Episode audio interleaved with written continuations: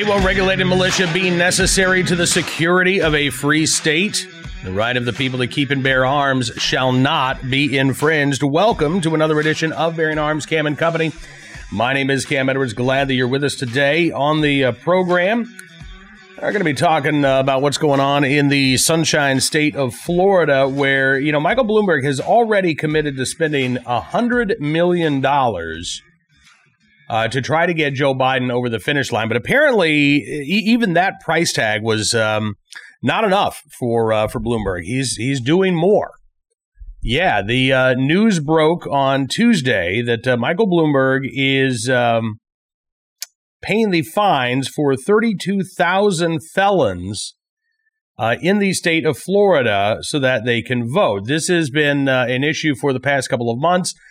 Uh, the uh, Florida legislature passed a, uh, a law stating that uh, felons could not automatically have their voting rights restored unless they had paid off all of their fines uh, and uh, monies that were owed.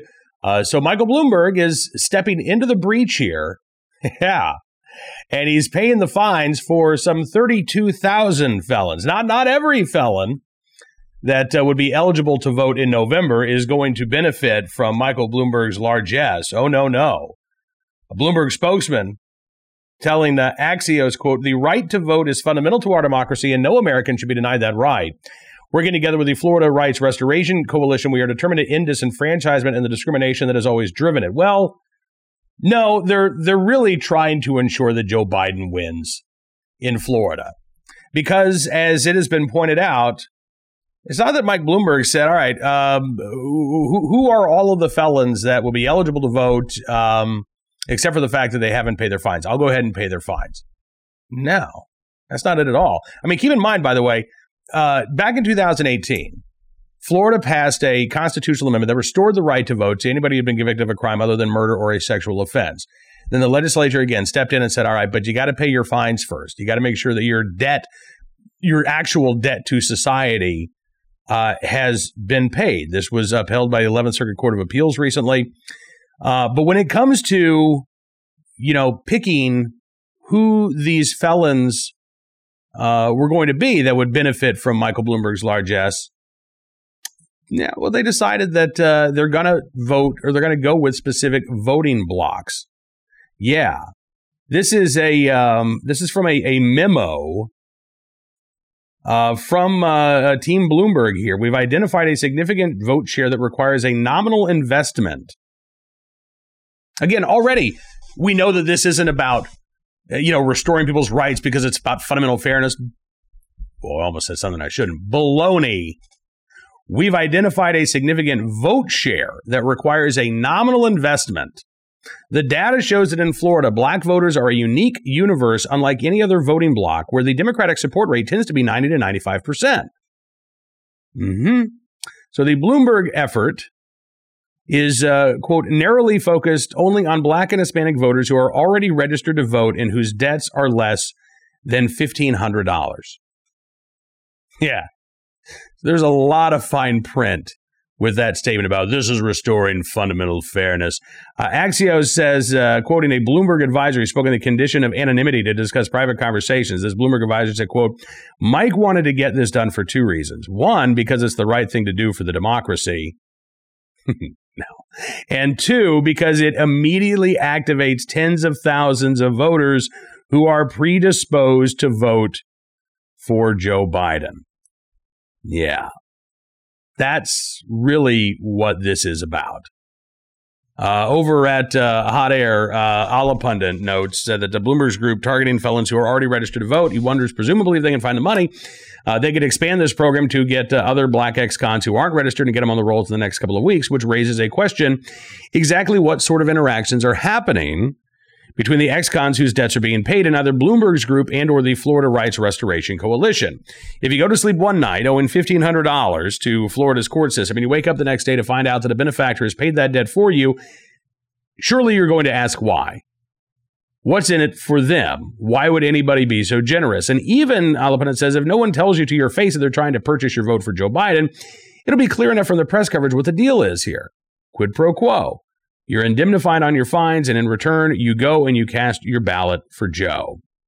Allahpundit writes that sounds like a bribe, although it's a bribe that was only made possible by the Florida GOP's insistence on creating a new obstacle to Floridians' attempt to restore voting rights to most of the state's felon population. Well, again, I, you, we can argue over the uh, Florida legislation. Uh, personally, I, am a believer that uh, you know once you've been released from your felony sentence, and to be honest, I haven't really given much thought to the idea of the fines that might be owed and things of that nature. But my attitude has always been once you've paid your debt to society, then your right should be restored. All of your rights should be restored. And it is worth noting as well that Michael Bloomberg, again, democracy requires that uh, this small portion, this small portion of the electorate have their rights restored, but not all of their rights.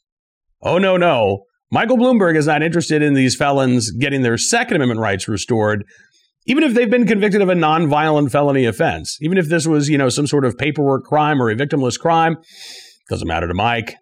You've lost your right to keep and bear arms for the rest of your life, but you can still vote for the Democrat who's running for president.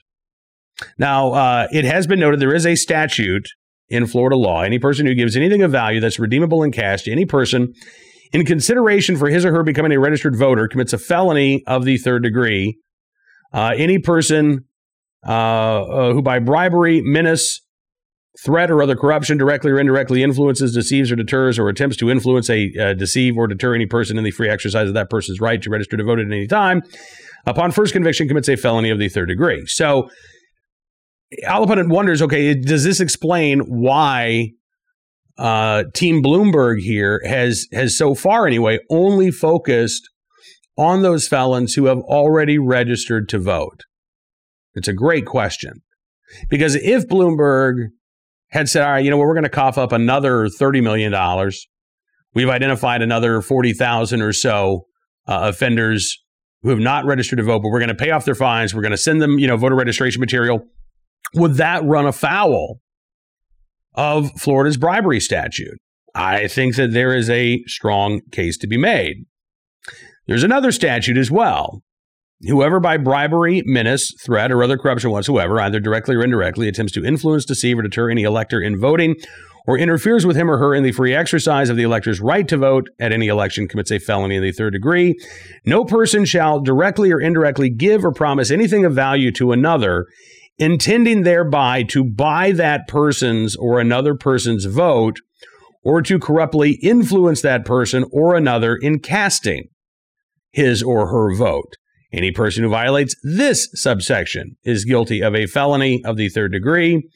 Uh, however, this subsection shall not apply to the serving of food to be consumed at a political rally or meeting or any item of nominal value, uh, which is used as a political advertisement. In other words, you get you, you, you get a "Make America Great Again" mask if you go to a campaign rally. All right, that's not a bribe. But here we have a situation where, according to Team Bloomberg itself, they specifically identified a voting bloc that they believed would be overwhelmingly supportive of Joe Biden. And now they're paying off their fines. Does that amount to influencing, deceiving, uh, or trying to, uh, well, that's the wrong statute here. Indirectly or directly giving or promise anything of value to another, intending to buy that person's vote. Again, keep in mind these these convicted felons they're not getting the fifteen hundred dollars in cash to pay off the fines themselves. The fines are being paid, but does that still result in an indirect giving of something of value, intending to buy that person's vote? Yeah, I think it does because the intent, as stated in that Bloomberg memo, is that these individuals are going to turn around and they're going to vote for Joe Biden once their fines have been paid.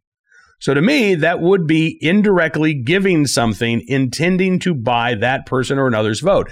It's Bloomberg who's buying the vote. And they're paying off the state of Florida. Right? That that that's that's where that indirect gift is coming from. They're not giving it to the felon itself, but they're paying the state of Florida with the intention that that felon who is now eligible to cast a vote in November will cast that vote for Joe Biden. Uh, as Allahpundit says, since the debts are being paid up front, the newly re-enfranchised felons are then free to vote however they like. One could argue that it's not really a bribe. Uh, payment of the fines and fees is not contingent upon voting for Biden. It's more like a gift, which Team Blumey is expecting will then uh, elicit a reciprocal gift. But if a candidate were standing outside a polling place handing $50 bills to people as they walked in, that's obviously illegal. Makes you wonder if Team Blumey shouldn't have paid off the debts for a few white ex cons too, just to make their intent here a teeny bit more plausibly deniable. Allahpundit also wonders if uh, anybody is going to try to sue here. Says if Florida's Republican establishment is willing to effectively block a constitutional amendment, they're surely willing to have a prosecutor somewhere up the chain go after Bloomberg about this. Well, you know, again, uh, the 11th Circuit Court of Appeals has upheld the uh, legislature's decision to ensure that all debts to society have been paid before those voting rights are restored. Again, I, I think it should go even further. I think once all debts to society have been paid, then every right should be restored. But that's neither here nor there. That's kind of a different topic. What we're talking about right this second is whether or not this could be construed, uh, again, as an indirect uh, gift or an indirect, uh, uh, you know, payment to buy that person's vote or another person's vote. And you know, again, given the strategy at work here, uh, by the Bloomberg campaign in targeting a, a very specific uh, voting block because they believe that those individuals will then turn around and vote for Joe Biden. I, I mean, look, I'm not an attorney, I'm not a prosecutor, but uh, I think you can make a pretty good case out of that. Uh, more importantly, though, for gun owners and for voters, it, it should be noted here that uh, you know Democrats have been complaining for years about big money in politics. Right back in 2016, they complained about the 60 million dollars that the NRA spent supporting Donald Trump nationwide. Now Bloomberg's dropping $100 million on ads in Florida, spending millions more uh, to uh, pay off the fines for a uh, you know several tens of thousands of uh, felons in the state of Florida, with the intention of them voting for Joe Biden. And the left's not saying a word. Have you heard anything about getting big money out of politics from the left this year? I haven't. And why is that? Because a lot of the big money is going towards Joe Biden. And all of a sudden, when the big money is flowing towards the Democrats' preferred candidate, uh, it's not nearly as much of an issue to get big money out of politics, right? All right. Listen, if you are a Florida gun owner, don't give up. Don't be discouraged. There was a poll out today showing uh, Trump up by four in Florida. Uh, act like you are and your candidates are 10 points down. Know that Democrats are going to try to buy this election by hook or by crook or tens of thousands of crooks, as the case may be. Uh, but do not be discouraged. Now is the time, as we talked with Alan Gottlieb of the Second Amendment Foundation yesterday. Now's the time really to get involved and engaged. I mean, it, it really you could go back, uh, you know, a month or two, and that would have been the time. But it's not too late to get involved and to be engaged. And you can work with campaigns directly. Nothing wrong with that calling up uh, your local, uh, you know, uh, uh, volunteer office and saying, "All right," or your campaign office, "What do you, what do you need? How can I help?" That's great. But you can also work with Second Amendment groups. If you're a gun owner, you can join uh, NRA's Political Victory Fund. You can uh, join their grassroots team. There are volunteers all over the country who are working to elect strong Second Amendment candidates. we talked about with Alan yesterday the Second Amendment Foundation's Second Amendment First Responders Program. you can join that as well.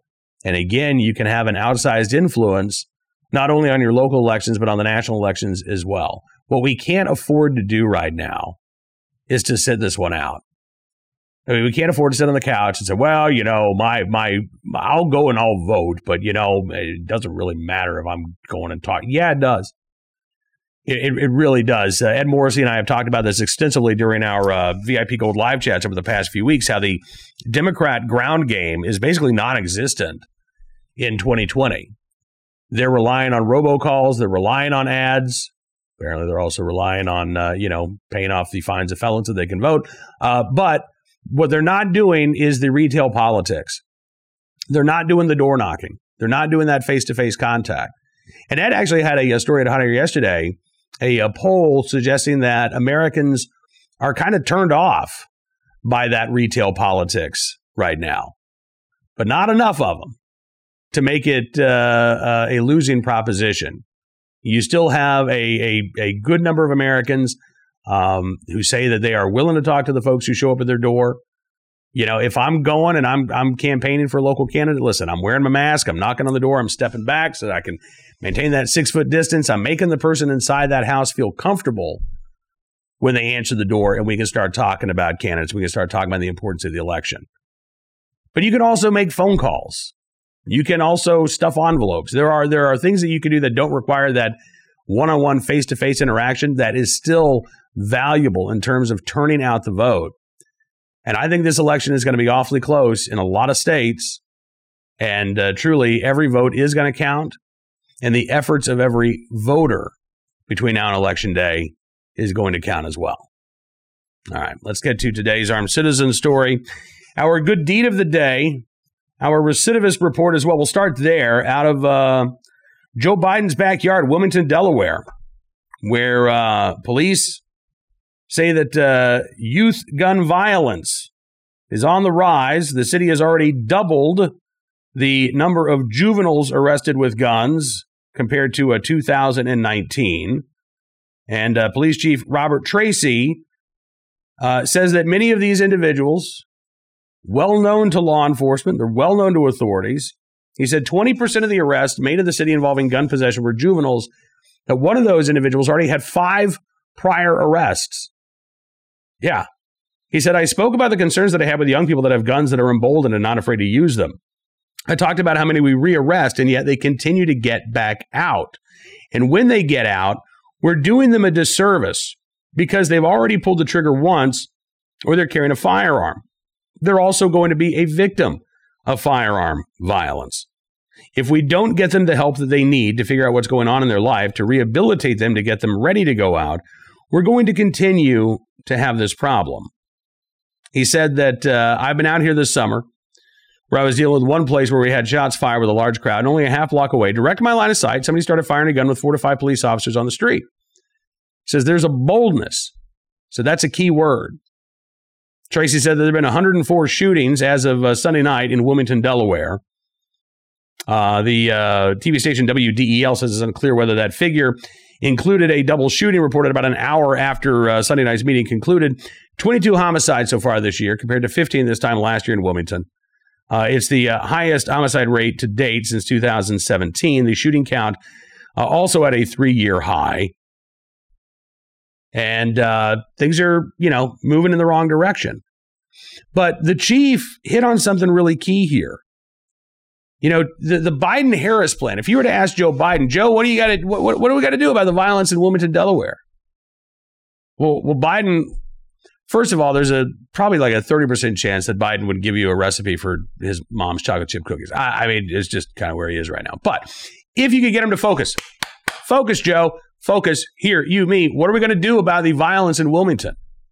Biden would say, "Well, fat. Uh, you know what we got to do is we got to we got to go after these battlefield weapons of war. We got to make sure that people don't have these large capacity magazines. We got to empower states to uh, pass gun licensing laws. We need red flag laws. We need background check laws.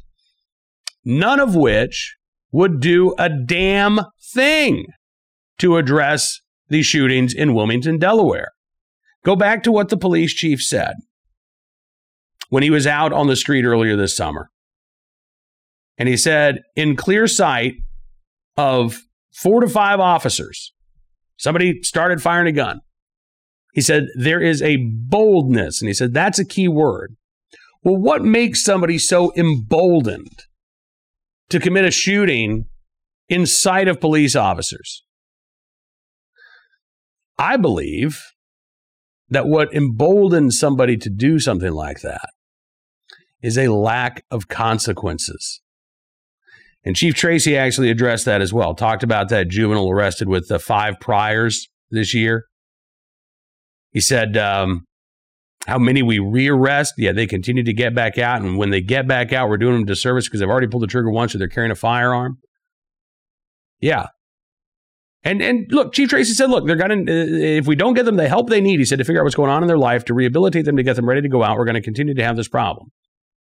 I do believe that many of these lives can be saved I do believe that a 16 year old on the wrong path can turn their life around. I do. And there are programs out there that can actually work. But here's the thing they don't rely on any new gun control measures, which is what the Biden Harris plan is all about. New gun control measures aimed at legal gun owners. When the key is to focus on that small number of violent offenders in any given community. And you got to give them consequences. There needs to be a choice, a come to Jesus moment with these individuals where you sit them down. And I'm describing a program called uh, Project Ceasefire, which was first put in place back in Boston in the late 1990s. It's been replicated, its success has been replicated around the country in the decades since. Again, this core group of offenders, they're known to police, they're known to the community. Most of them are already on probation or parole. So you identify the most violent offenders. That's going to require the work of law enforcement as well as the community. And then you call them in. And you've got two groups that are standing in front of them. There's the group with the police chief and the DA and the U.S. attorney and maybe a representative from the ATF. And on the other side, there's there's mom.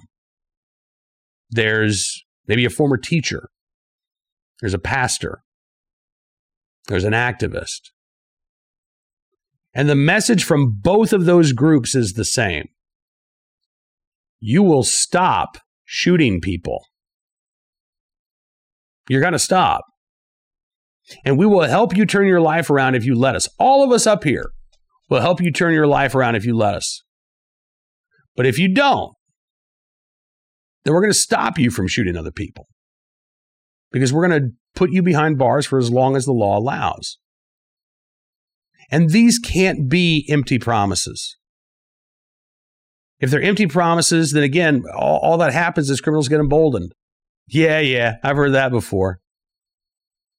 But if there are real results, and the next time somebody engages in a shooting, they're facing federal felon in possession charges. They're looking at years in a federal prison as opposed to a slap on the wrist and being sent right back onto the streets. That's a consequence.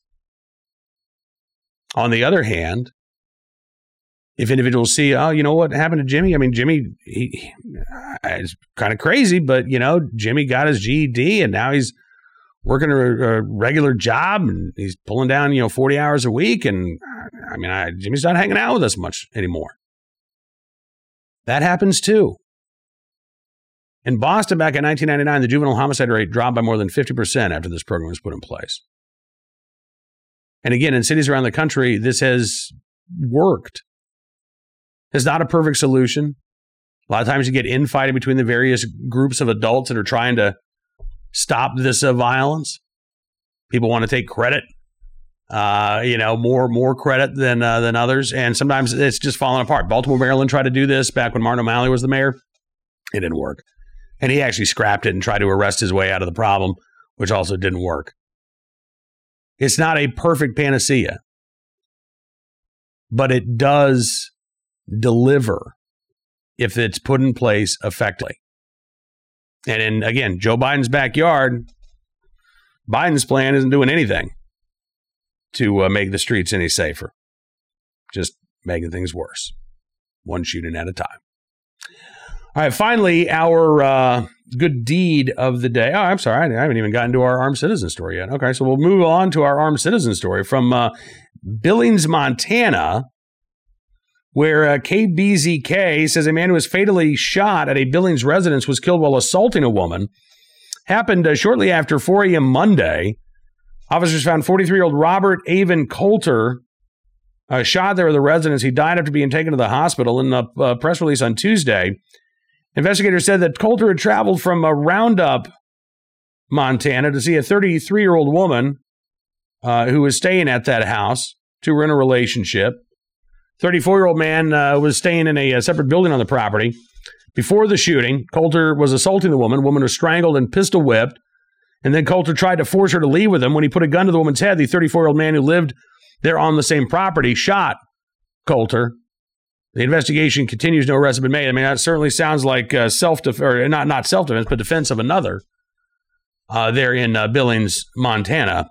And finally, today, our uh, good deed of the day: Los Angeles County, where an LAPD officer saved a man in a wheelchair from a burning vehicle. Yeah, scary moments there in uh, Los Angeles. This was Friday. Uh, two officers on routine patrol in the uh, San Fernando Valley foothills, according to uh, KTLA, uh, when they uh, spotted a disabled vehicle, smoke already pouring out from under the hood. Officers able to help both the passenger uh, and the disabled man out of that car moments before it really was fully engulfed in flames. Uh, fire is actually destroyed by the man's wheelchair, but a police officer was able to replace the man's wheelchair through a donation. So uh, we don't know if it's the same officer who pulled that uh, gentleman out of the car, but in the right place at the right time, willing able to do the right thing. We thank these officers for their very good deed. And that is all the time we've got for you on this edition of Bearing Arms Cam and Company. I want to thank you for being a part of the program as well. Don't forget to check out bearingarms.com for the latest Second Amendment news and information from across the nation throughout the day. We'll be back tomorrow with more of the latest Second Amendment news as well, but you can uh, subscribe to Townhall Media on YouTube. That way you'll never miss a program. You can subscribe to Spotify, SoundCloud, Stitcher, wherever you get your podcasts. If you want the audio version of the show, we certainly do appreciate your support. I uh, got another live chat, by the way, coming up with Ed Morrissey. If you're not a VIP Gold member of Bearing Arms or Townhall Media, you can use the code LOYALTY, get 25% off, and uh, you can catch that live chat on demand whenever you would like. Until we talk again, be well, be safe, be free, and we'll see you soon with another edition of Bearing Arms, Cam and Company.